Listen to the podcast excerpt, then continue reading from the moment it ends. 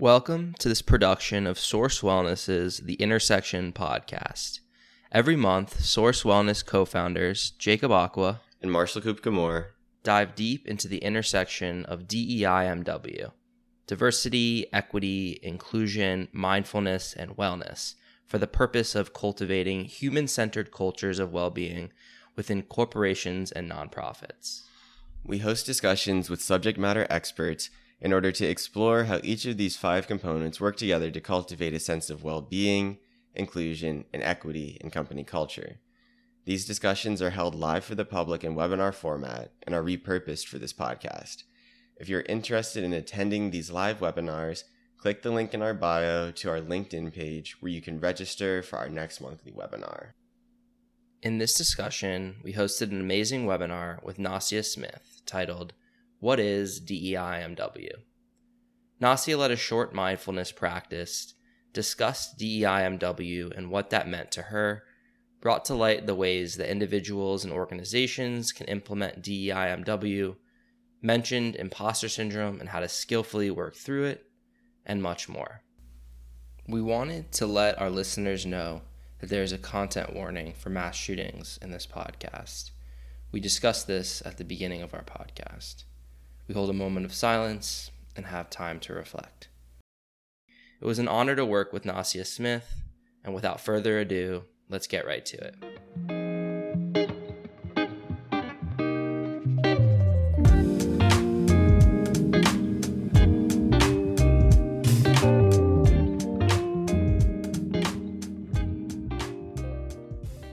Awesome. Welcome, everyone, to today's webinar, The Intersection. I'm your co host, Jacob Aqua, the Chief Mindfulness Officer of Source Wellness. My name is Marshall Koop I'm the co founder, along with Jacob, and CEO of Source Wellness. And thank you, everyone, so much for attending our session today. Awesome. Before we get started and introduce our amazing guest, Nasya Smith, just want to take a moment for collective silence for the tragedy that happened yesterday. We'd like to acknowledge and hold space for the 19 children and two adults that were tragically killed in the shooting at Robb Elementary School at Uvalde, Texas. We would also like to honor the lives of the people that were lost in the tragic shooting in Buffalo, New York 10 days ago. So we're just going to take about 60 seconds now to honor and acknowledge those that were lost.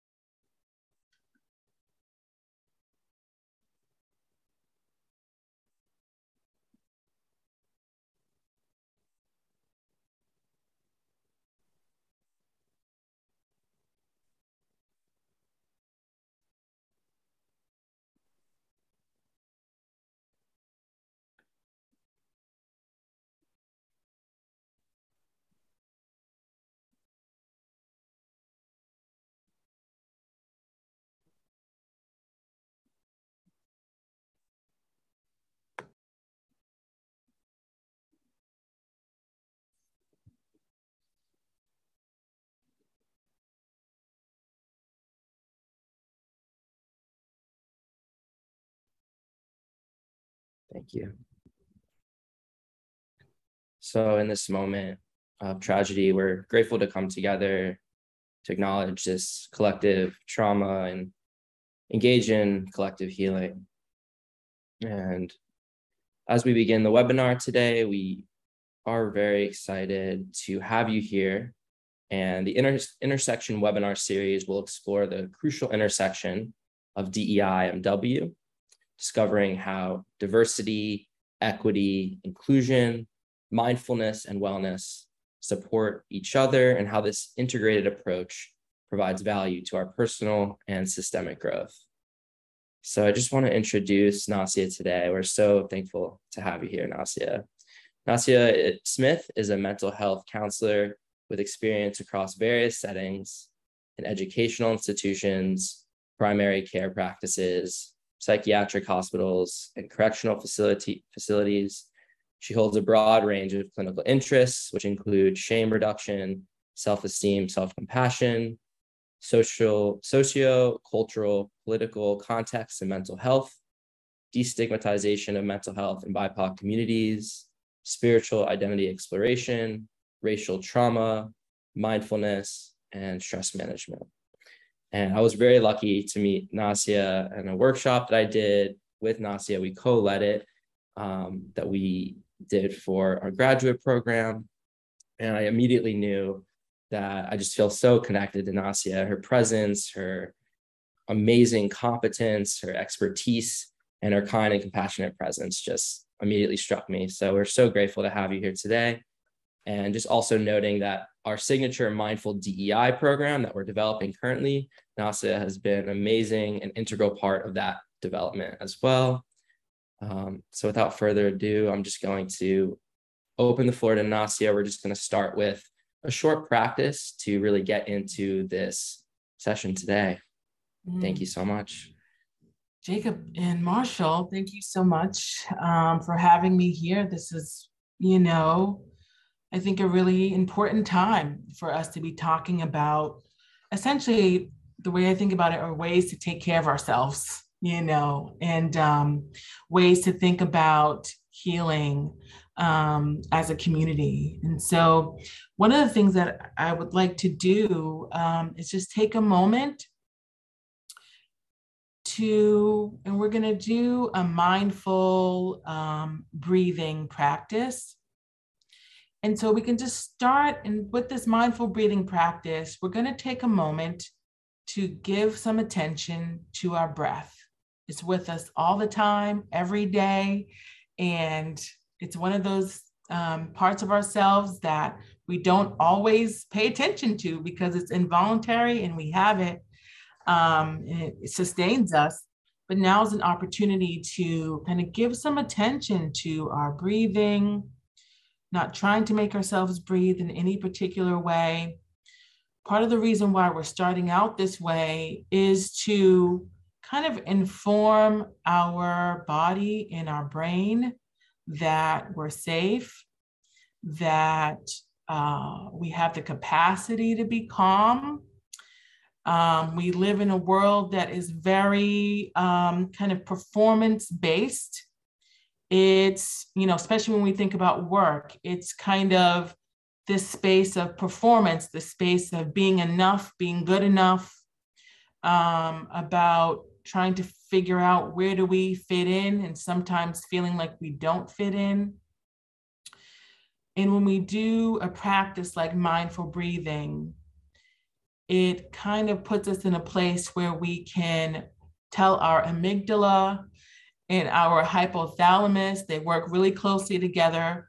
Our amygdala is kind of that fear based response that we have in our brain that lets us know when we need to um, uh, survive, how we need to survive, that we need to, when we need to be afraid of something the um, hypothalamus, I'm sorry, hippocampus, I'm sorry, is the part of our brain that keeps timestamps and says, oh, yeah, I remember this feeling. I remember this situation. Amygdala, hippocampus, we work together, and it kind of puts our body into this fight or flight mode.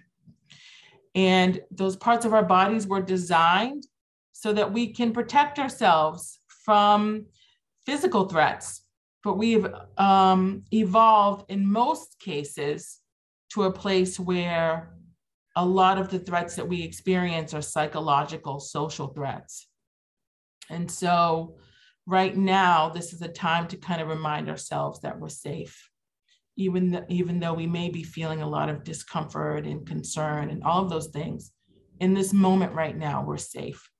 So we can start by settling. It's going to take, it's going to be about a, two minutes.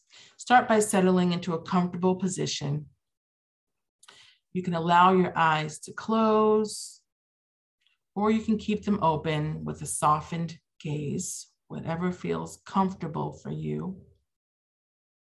I'm going to begin by taking several long, slow, deep breaths.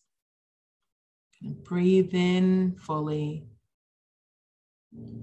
and exhale fully. Breathe in through your nose and out through your nose or mouth.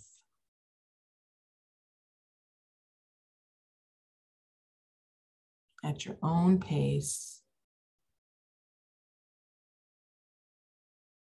Bringing your full attention to noticing your in breath as it enters your nostrils, travels down to your lungs.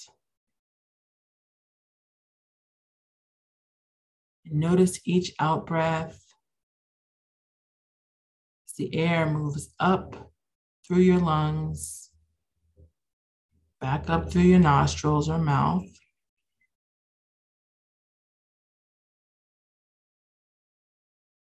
Each in breath and out breath. You may experience the air as cool as it enters your nose and warm as you exhale.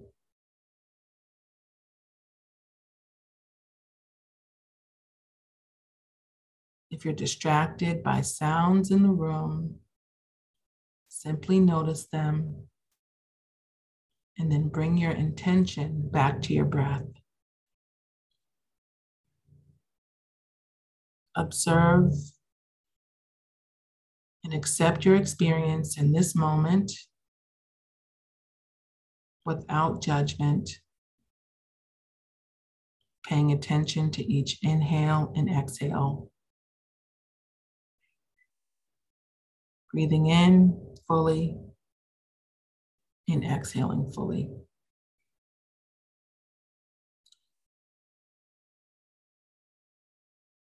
When you're ready, I'm going to start to bring our attention back to the room. You can open your eyes and come back alert,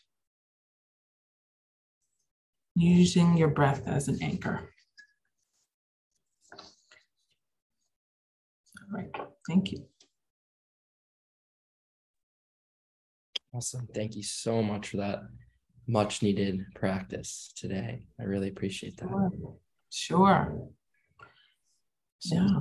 It really brought to mind for me one of my mm-hmm. um, favorite meditation teachers. Unfortunately, never got to meet him, but Thich Nhat Hanh. Okay. He says that mm-hmm. even this breath can be a cause of joy.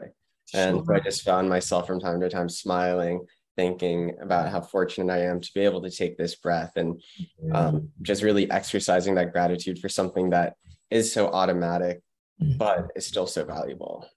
Right, mm. right. And if I was working with a client, I would say, you'd go through this practice of inquiry and just say, what are you noticing? What was that like for you?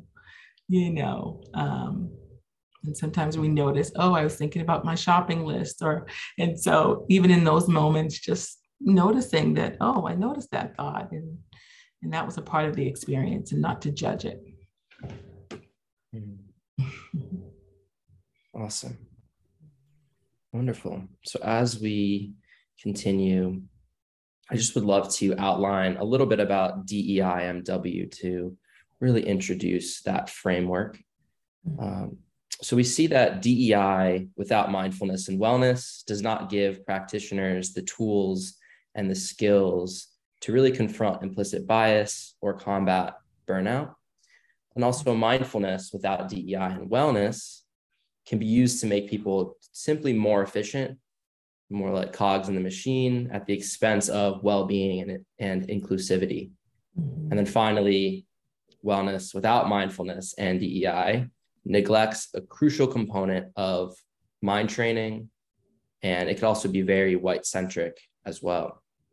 And with all that being said, I'd love to kind of dive a little bit deeper into your past, Nasya, some of your influences, and how your journey has led to your interests and work connected to DEIMW. Yeah, well, that's such a big question.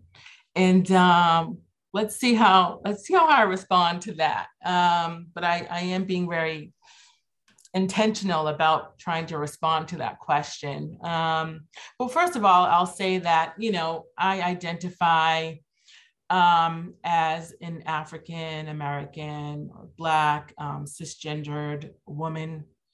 Um, and I think that does, that identity or that part of my identity has a lot to do with my connection to DEI in particular.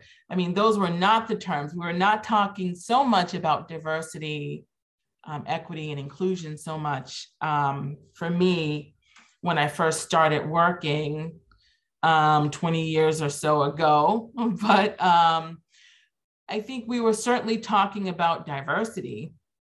And so for me, I think even that first kind of introduction to, oh, does it matter to me to work around people that remind me of myself or of my culture?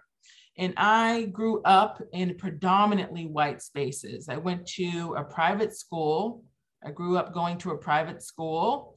Um, and, you know, I think that was my first real foray into a predominantly white institutions but I also went to like a mainly Black church.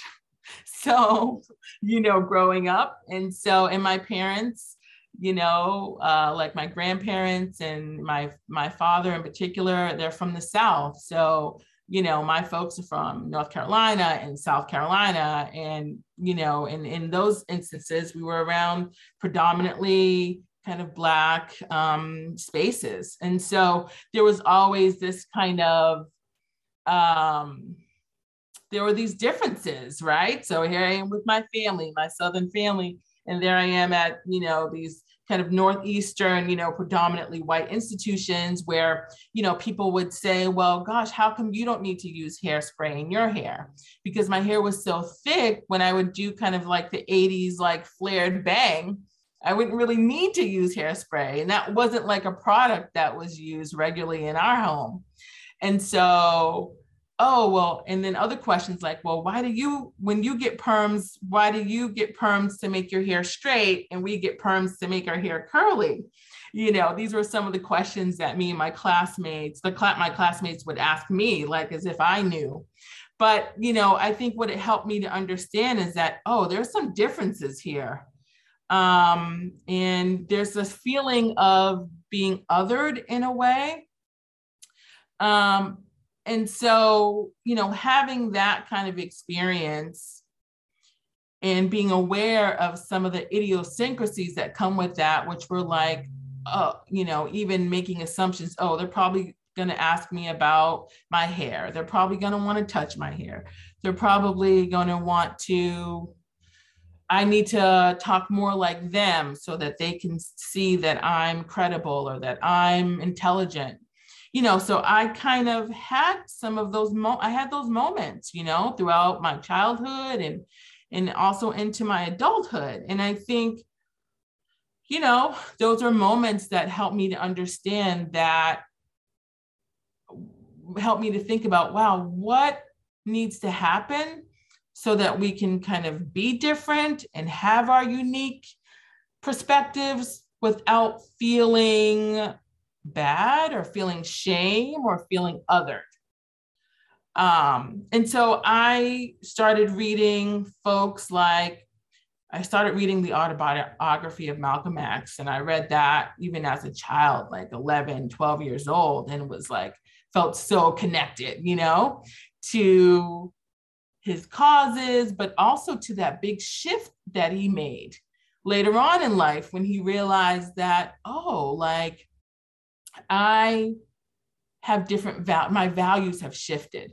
So that was one of my first kind of introductions, I guess, to a, a, a person changing their value system in a really big way so that it was more inclusive and so that it was more aligned with how they were thinking at that stage of their lives. So Malcolm X is definitely an important influence for me. Um, I think my relationship to spirituality is an important influence. And for me, that connects me to this experience of noticing even some of my own shortcomings and it being normalized and not this thing that I have to just feel so afraid of. It's like, no, you do have shortcomings. You do have areas that you want to change. You do have ways that you want your character to be developed so that you can essentially be a better person, so that you can grow. So a lot of those concepts were kind of parts that came with me through from childhood on. And I think they fit really well into this notion of diversity, equity, inclu- inclusion, mindfulness, and wellness.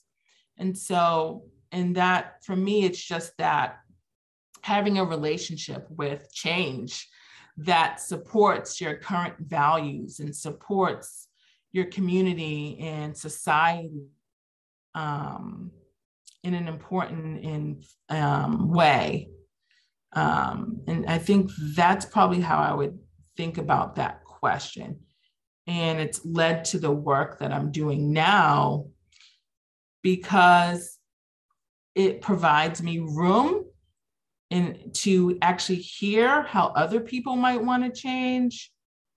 It provides me room to think about what needs to be different in our systems um, and in the workplace so that we can acknowledge um, ways that we can grow as a, as a community, um, as a workplace.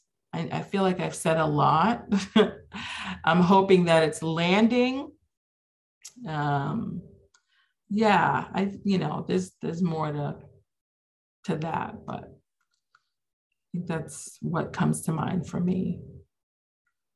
Yeah, absolutely. Thank you for sharing that. It definitely resonates with me um, in that sense of you know grounding yourself in your own you know, DEIMW practice, in your own you know, spiritual practice, and really being able to hold space and be open for others in your community, the, the clients that you work with, the patients that you work with. So it is really wonderful to know a lot more about that context that, you know, where your, your background, where, you know, just more about you. So it's, it's wonderful to know. And that that leads well into the next question of just kind of knowing more about your current work and you know what you're most passionate about with your current work.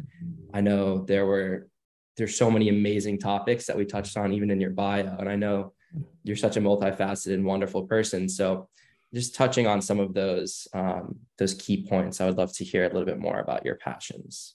Sure. I mean i think you know right now you know i'm working as um, a clinical therapist in a university.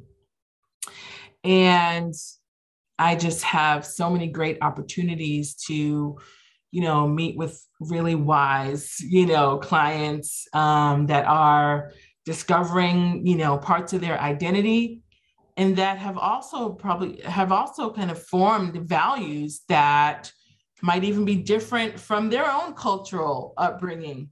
And so that experience of feeling confident to kind of differentiate from your family upbringing and, and then starting to identify your own kind of culture as a person. Um, that's been a really important part of my work is helping people to feel empowered and essentially knowing that they're enough as they are right and so um, you know, to be able to work with, you know, really wise, kind of brilliant, um, college age kind of clients and people that are adult learners as well.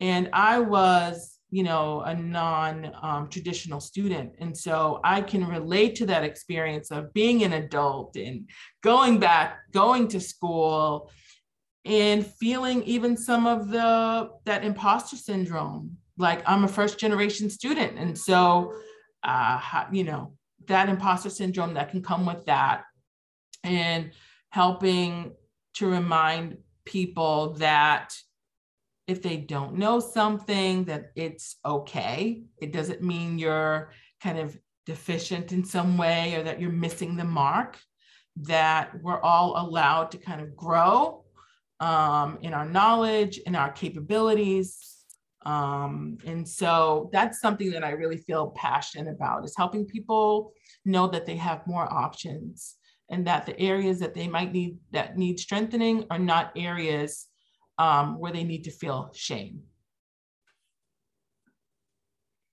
Yeah, that makes a lot of sense. And that idea of simply because you don't know something or simply because you don't feel necessarily ready to take on what you're taking on doesn't mean you're less than by any means. It's that really resonates with me. And yeah, just I really appreciate that. And Marshall, do you have any anything you'd want to add there before I move on? Mm-mm. I just really love these answers.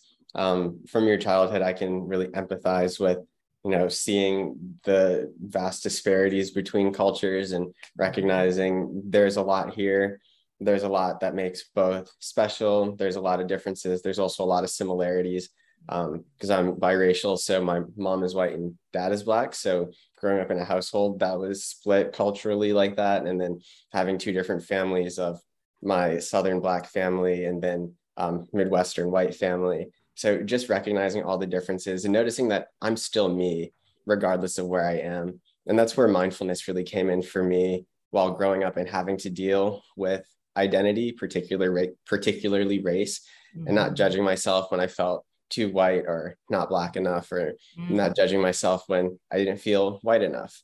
Um, just understanding that I'm me and this too shall pass, understanding and riding those waves um, that really come and go as we're trying to figure out who we are. Absolutely. Mm-hmm. Yeah. Yeah. Yeah. That feeling of, yeah. Feeling good enough, kind of despite differences. Yeah. Mm-hmm. Yeah. Definitely. And I think that really transitions well into, you know, the mm-hmm. practice of DEIMW into the idea of how diversity, equity, inclusion, mindfulness, and wellness really intersect but also strengthen one another and mm-hmm. just would love to hear Nasya about mm-hmm. you know just your ideas on that and how those mm-hmm. strengthen each other and work together yeah well you know i have to say my for i used to think that diversity was enough you know growing up you know i used to think I because I used to be so kind of aware of the fact that I was kind of one of the only, you know, people of color in a room. So I used to just think, man, if we just had more, you know, folks of color, that's what we really need. And now, you know, over time, I've realized that we need certainly equity. We need to have fair kind of distribution and access of resources and we need inclusivity. Um, and so the DEI piece for me is really something that by itself, it can really be probably managed in a topical way with policies and procedures, right?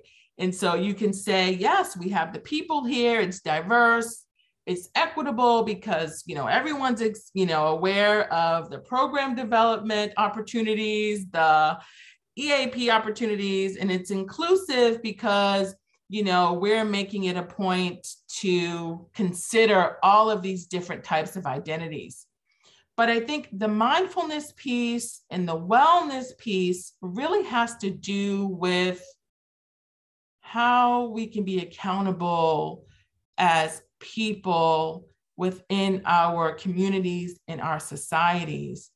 And also, that mindfulness piece and wellness piece has to do with being aware of our own shortcomings and our own biases. How are the parts of us that may be undesirable? How do those components kind of fit into the culture of our workplace that di- people with different cultures and identities can feel pain around certain topics or certain dialogue that's happening in the workplace that may not be painful for us for another person.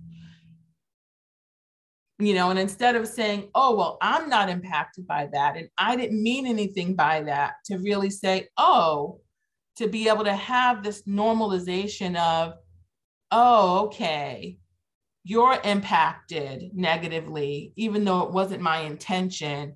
What can we do about that? And how can we take care of ourselves? So it's kind of being aware of the need for DEI, diversity, equity, and inclusion, but also being mindful of how our inner work contributes to the lives of others, right? So we're not this kind of siloed self that says, oh, I'm just going to do my own thing based on my own values and everybody else can benefit from it. But it's like, no, I am going to do my, I am going to have my own values and I'm also going to consider the needs of others and find ways that we can kind of work together to take care of ourselves as a collective. And I think that's kind of the relationship of how they can all work together kind of acknowledging the area of pain, being aware of, you know, our own a- aspects of our character and of ourselves, and then finding ways to kind of take the best care of ourselves by supporting each other. So it's this idea of our inner work contributes to the lives of, of others we received a question in the chat. Oh, okay. Um, Stephanie asked, um, can you share a powerful example that you've seen of DEI married with mindfulness at work? And mm. it seems like this is a great pl- uh, place to answer that question. Mm-hmm. Can I think about a par- powerful example, yeah, of how DEI um, kind of um, is married with mindfulness at work? Mm-hmm. I think one of the examples that comes to mind for me is really a time where we had to to really look at equity and what does that mean for us in the workplace and even though it was a team where we all kind of got along all enjoyed working with each other some of us were feeling more overworked while others maybe didn't feel as overworked. And so to be able to talk about where that need to, to, to kind of overwork, to be overworked came from. And so we needed to have a discussion of realizing that there were some people on the team that maybe dealt with their own experiences of imposter syndrome and felt like I need people to know that I'm I can work just as hard as anyone else. I can show up. And so what happened was having that conversation about really imposter syndrome how did it fit into this experience of some fe- people feeling burnt out and feeling like they were given more responsibilities because they were asking for more responsibilities? Because they thought that in order to be seen as worthy or being good enough they needed to be overworking. So we had to have that conversation. And so then you know the mindfulness and wellness came where you know, as a team, we kind of talked about the importance of having boundaries and that we had to kind of learn that even though your default might not have been to set boundaries because of this drive with imposter syndrome, that you're able to kind of acknowledge how you're feeling. What are you noticing about how you're feeling? What are you noticing about how this is impacting your well being and your wellness. And so, what came of that was that people were starting to say no. So, people started saying no. And managerial staff and supervisory staff started to, were, were able to also allow people to say no without them um, without the team or the staff feeling like they were that their livelihood was in danger. So it kind of like was just starting to have this conversation about equity looking at the differences between equity and diversity, understanding that some people felt that they were being treated inequitably. What was their role in that? And now what can we do differently? And so that was a really powerful experience around people noticing um, that intersection between DEI and mindfulness and wellness and actually making some changes because of it. Thank you for that. That was really powerful. And thank you for bringing so much attention to that role of awareness in the whole equation, because um, awareness is a crucial part of mindfulness. And um, I think people might oftentimes overlook it, thinking mindfulness is kind of too nebulous or too confusing. But I think everyone knows what awareness is. Everyone knows what it means to bring attention to something. Um, so thank you for really highlighting that point. Sure. Right. And once that awareness about the situation was brought to light, you know conversations were able to be had mm-hmm. and you know that that equity piece was able to more was able to come to the forefront more readily because mm-hmm. of that awareness because of that you know bringing it out into the open. Um so yeah that was that was a wonderful example. Thank you so much. Sure. Yeah. Yeah stephanie thank you so much for that question and awesome. So kind of going into the next question, we talked a little bit about um, employees and um, just bringing DEIMW into the workplace. Um, so, kind of expanding on that a little bit more, um, but looking more so at larger systems because sometimes the focus with DEIMW um, is hyper individualized mm-hmm. um, in some cases where you know you you touched on it very nicely with the idea of community care uh, the idea of bringing so that we can all work together in this process. So looking at larger systems be they businesses or other systems how do you see deimw being cultivated being incorporated so that more meaningful and inclusive experiences can be can be had by individuals?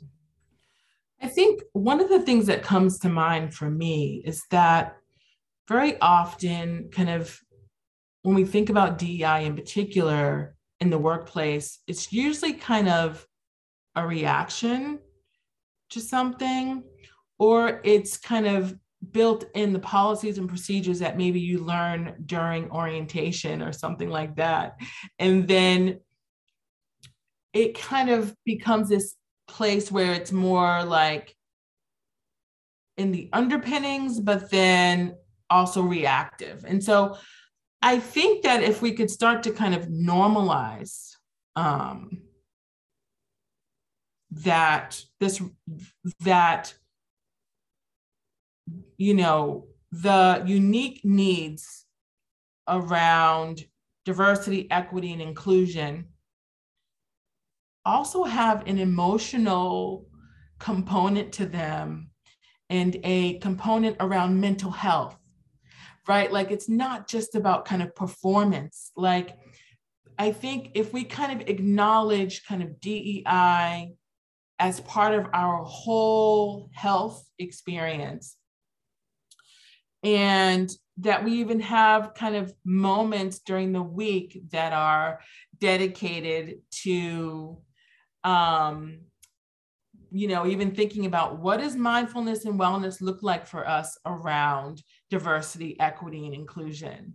You know, um, when these different current events come up, like that are maybe race, racially driven or LGBTQIA driven, you know, or just culturally different, culturally driven, do we just go to the people that maybe represent those cultures and say, well, what do you think? So I think realizing that these are kind of public health issues and not just the issues of the people that represent that particular population. I think when we can kind of acknowledge that and we can kind of normalize that these conversations and these um, kind of this kind of concept is what's needed for us as a society. And and have kind of built-in opportunities to talk about DEI, to talk about where does mindfulness come in, wellness, like can we have a mindfulness wellness moment, you know, that might even uh, contribute to DEI. If we can have those kinds of moments throughout our week in the workplace and make it a part of the job, I think it can help us to kind of normalize the discussions and see it as a public health issue that helps us to be more effective in the workplace and more um, more of a um, healthy community you know, as opposed to just honing in on the people that may represent different populations. Um, yeah, I think integrating it in a in a con, on a regular, consistent basis. Yeah, definitely, and I think you touched on so many important points there. Um, that sense of not just including these important, crucial you know aspects just because of rea- just reactionary in a you know perf- more of a performative sense but really integrating DEIMW um, belonging all of these accessibility all these incredible components into the you know the ethos of company culture. And just like you're saying making sure that these are things that we incorporate talk about in ways that are not just when something happens or when yeah just when something happens and not just going you know to to just addressing these specific communities as well. Um, but really you know making sure that we all are doing this work as well um, and not placing the onus of responsibility on the communities that represent um, yeah like lgbtqia um, bipoc etc so uh, communities and I uh-huh. also wanted to touch on something that I heard in what you were saying, which is kind of expanding our sense of responsibility and mm-hmm. recognizing just because it doesn't seem to impact us directly doesn't mean that it doesn't impact us. Just because it mm-hmm. seems like my identity group is free from X, Y, and Z kind of oppression doesn't mean that I'm not still impacted. And I really am thankful that you brought up this kind of idea of expanding our sphere of concern almost by recognizing that this is a public health issue, by mm-hmm. recognizing that this does ripple into our communities and into our environments and you know mm-hmm. thereby impacts our health whether we recognize it or not. Yeah. Absolutely. And you know this concept of our health and emotions and wellness you know these are fairly newer concepts um, in work in our work environment, right? Usually it's kind of get the job done and go home. but I think now we're really realizing how we are impacted by it and that attending to our mind to our wellness and our well-being is also a part of being professional acknowledging the importance of diversity equity and inclusion is also a part of professionalism right that we're not being unprofessional by you know, um, by taking a moment to kind of give attention to different parts of ourselves and and also being kind to what we notice. Be kind to ourselves if we notice ourselves having biases. You know be kind to ourselves when we notice that oh gosh someone said that they were offended by something i said and i didn't even mean it that way instead of kind of being defensive and saying, well, they're being too sensitive, right? Or they should get over it, to be able to say, oh man, I didn't even realize that, right? And so, you know, uh, Stephanie, I saw you just well being, yeah, can have the conversations and be curious, get curious, right? About what we're noticing as opposed to kind of feeling defensive. And that's a part of professionalism too and that's what allows us to do that inner work is to know that that inner work is also um, it's also professional. It's also helping us to do our jobs more thoughtfully um, you know regardless of you know the uh, fields that we're in. Mm-hmm yeah i absolutely love that and bringing that sense of humanity into the workplace like you were said this idea of you know there wasn't there wasn't always that sense of bringing DEIMW into the workplace. These are these are relatively new ideas, um, and so really ensuring that there's a sense of humanity in our workplace, a sense of mindfulness and compassion, and you know those quote unquote you know sticky feelings that we don't always want to um, incorporate into business are now just seen, being seen as more essential in this in the workplace. So I, I really do think these type conversations like these are so important to really expound upon those ideas and so we can really integrate them into our daily lives bring them into our businesses that you know anyone listening could hopefully bring compassion mindfulness dei wellness into the businesses that they work in as well yeah and i think it's also super important to acknowledge that when a lot of these paradigms were formed, people had to specifically go somewhere to work and then return somewhere to be at home. But mm-hmm. as that line is being blurred between what is home, what is work, I, I, mean, I work from home every single day. So I need to have really clear boundaries between when am I working, when am I not working. But then I also need to have my work understand that I am a human and then take take take that into account and mm-hmm. actually help me to maintain my mental health help me to maintain the boundaries that are necessary so that I can continue to be an effective employee while continuing to be a healthy human. So, as the work world is evolving, we're really seeing that these concepts are needing to evolve with it, lest companies get left behind and um, productivity start to drop and overall well being of employees start to drop as well. Mm-hmm, mm-hmm.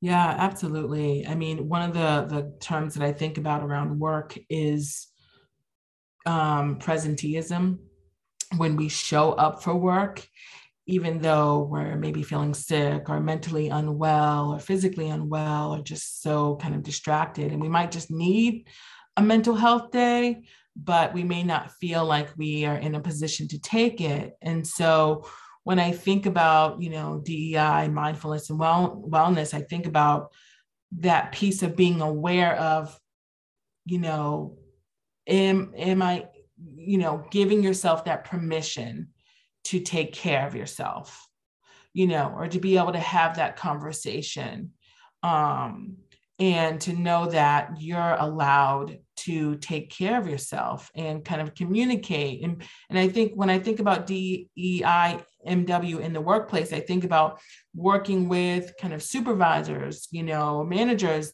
that can actually hear oh yeah i just need to take some time for myself without kind of judging or criticizing or or or you know giving retribution to their employees when they need to take care of themselves. And so you know and with mindfulness and wellness it gives us the tools to kind of start to develop and notice oh wait a minute. I actually probably need to take some time for myself this week, or I need to kind of just take this day off and, and rest, or whatever that looks like. Whereas we're not traditionally, we haven't had that kind of um, sensitivity. We usually would just say, Hey, I'm working tomorrow, so I'm, I'm going in regardless of how I feel. And I think DEIMW gives us that, the tools and in the permission. Yeah. I definitely think that there's in the last several years been a, a shift in just the destigmatization of mental health as well and and people being more open you know managers supervisors and you know people definitely still you know presenteeism and coming to work even when really mental health or physical health day is needed. Um, but I do think it's slowly it is shifting, and hopefully we can continue to push that forward. Um, but yeah, it so. brings to mind um, how some companies give unlimited paid time off, but although they do give that unlimited paid time off, so many employees don't feel like they can take it without you know retribution coming back from the higher up so to speak so it's really interesting how a lot of companies are saying you know please do take this time but if they aren't giving their employees the space to feel like they actually mean it, if they aren't giving the employees time to reflect and understand when they should be taking the time off, when it's worth to take the time off, then they're just never going to take the time off. And then that unlimited paid time off turns into something that's actually not that valuable and causes people to just push themselves even harder. That's right. That's right. And, you know, that piece around, I'm, I'm seeing, um, see a question. I don't know if you guys see that um, in the chat as well, but just I wanted to respond to this, right? That the organizational culture needs to support people taking care of themselves. And it's hard for the individual to give themselves permission if leadership is, is not. That's absolutely right. Leslie, I do think that it, it can start with noticing when we need to give ourselves permission and when we're not getting that, you know, then we can kind of make some changes about what our needs are you know, um, then also it's absolutely right. The organization, the culture does need to support people taking care of themselves. And I think it's helpful when people that are in kind of administration, those positions of leadership, are engaging in the practice of DEIMW so that it can kind of trickle down and ch- trickle throughout, you know, the workplace so that people can, you know, understand the humanity behind you know their employees and, and behind their workspace so that they can give a culture that uh, provide a culture that helps to support trusting your employees and um, and helping people to kind of find the voice and set those boundaries um, in the works in the workplace. Um, yeah i think it's kind of this dual this kind of two pronged approach between organization and individuals to kind of have an awareness as well. Yeah. Definitely. Yeah. And I love that focus on the organization needing to also do it as well, to also be open to employees taking care of themselves as well. Because sometimes with these wellness programs, these mindfulness programs, it the systems themselves don't change, but the onus is placed on the individual employees to be well, to take care of themselves, but without the community care. And so I mm-hmm. think what Leslie brought to attention and what you talked about so well is that that kind of both. You know, we definitely need to take care of ourselves. We need self care. We need to, you know, really cultivate ev- the control that we have over our own lives, but also you know if if the culture that we're in doesn't support our well-being then it ultimately isn't going to be as helpful. So i really appreciated that. Awesome. And then for the last 10 minutes or so i'm just going to touch briefly on our mindful deo dei program that will be available in august. And then we can have a few minutes to um, have a little bit more q&a as we wrap up. So the program will help teams understand and embody key concepts of DEI, mindfulness, self care, and well being, gives voice to and highlights multiple underrepresented voices and perspectives, promotes the modeling of essential inclusionary workplace practices such as empathy and compassion, and reduces workplace stress and emotional reactivity. There will be a few different models for this program where we'll be able to have cohort models of 20 people with you know eight sessions two hour sessions. There'll be an option for webinars so that you'll be able to have eight sessions for an hour.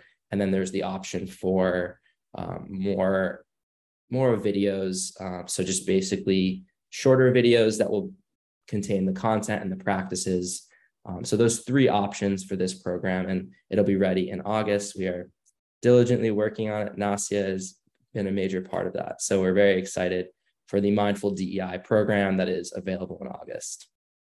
So a little bit about that, and now just love to feel any questions um, from the group. So if you'd like to type your answer in the Q&A section, we'd love to hear any more questions. Um, Stephanie asked a question earlier as well um, before going back to that topic, I'd love to see if there are any topics as well that we'd like to touch on that are that are new.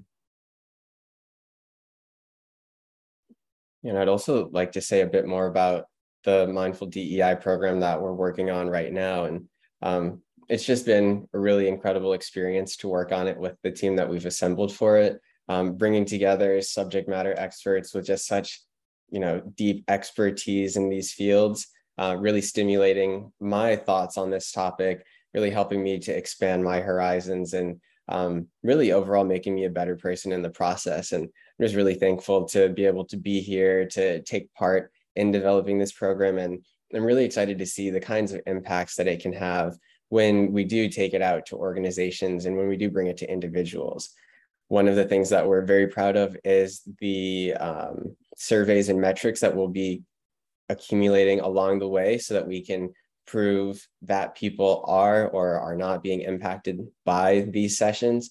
And then as we're able to gather more and more of this data, gather more and more of this information, we can just continue to streamline and improve so that the sessions can be ultimately as impactful as possible. So we're really looking at this as a long-term vision of how can we create something that's going to help as many people as possible for as long a period of time as possible.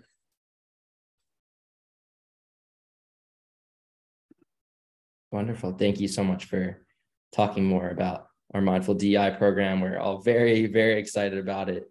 And awesome. Yeah, I would love to see if there are any questions. Um, any more questions here? So, kind of circling back to one of Stephanie's questions that she asked a little bit earlier um, about DEI being married with mindfulness at work. There's a follow up question where Stephanie said, were the people who weren't doing as much empowered by other people saying no? In other words, was there a more even distribution of work amongst the team? Were there people who wanted to do more but felt overpowered by those taking on the heavy load? So a few questions there and love to hear from. Yeah. Sure, Stephanie, thank you for asking that question. You know, I think these are a lot of the concepts that come up when we think about setting boundaries, you know, especially in the workplace. Like, am I safe to kind of do this? Um, how is this going to impact the team? And, in this particular situation, um, there definitely were people that I would say were empowered by other people saying no, because it was like, oh, I didn't really know that I could say no to that, right? Because these kind of suggestions or or responsibilities can be given to us in a way that is very um, you know that's that's can carry this weight. And so i will say too that sometimes the boundaries weren't always about saying no. Sometimes it was you know i can work on this but let me just finish this piece first. Um, and sometimes it was I'm feeling like there's kind of a dilemma about how I can work on this particular thing. Can we kind of talk together about how to get this done?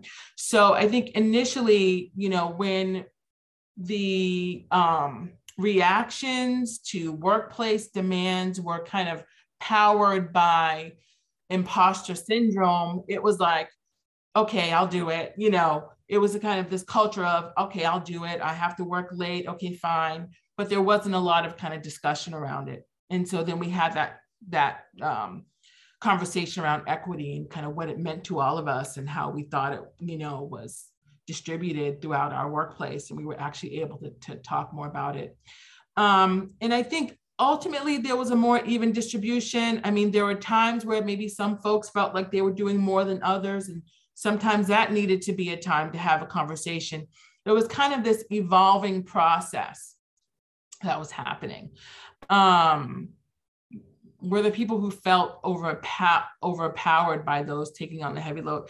I, I don't know if overpowered is the word, but I will say I think some people's voices were kind of um, they f- maybe felt hushed, you know, felt like they didn't have a voice.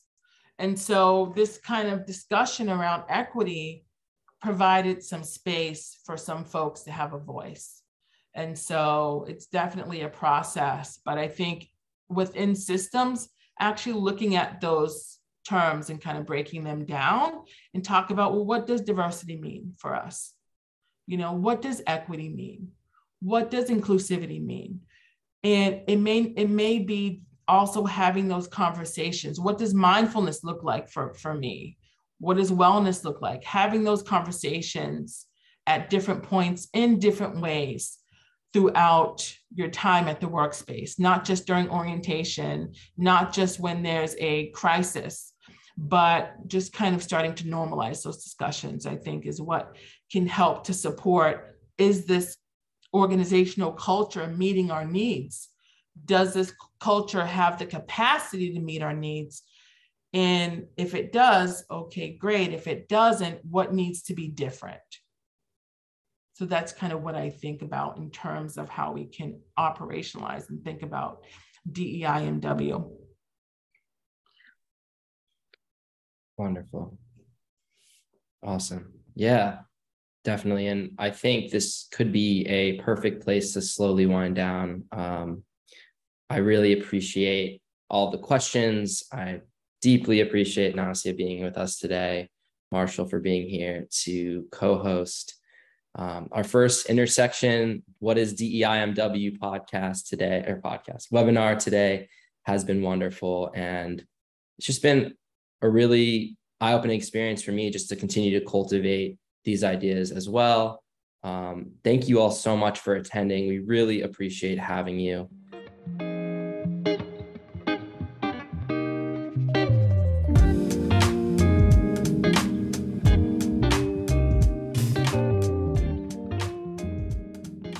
Thank you for taking the time to listen to the Intersection podcast, and we appreciate your interest in learning more about DEIMW. Our intention with this series is to spread awareness and to highlight the crucial intersection between diversity, equity, inclusion, mindfulness, and wellness. We hope that raising awareness will drive more organizations to prioritize the well being of their employees. For more information on how you and your organization can partner with Source Wellness, introduce programming and strategic culture consulting, visit the links in our podcast description. In the description, you will find links to our website, LinkedIn, and Instagram. On our website, you can book a free discovery session to learn how Source Wellness can provide value to your organization. Thank you for listening, and until next time.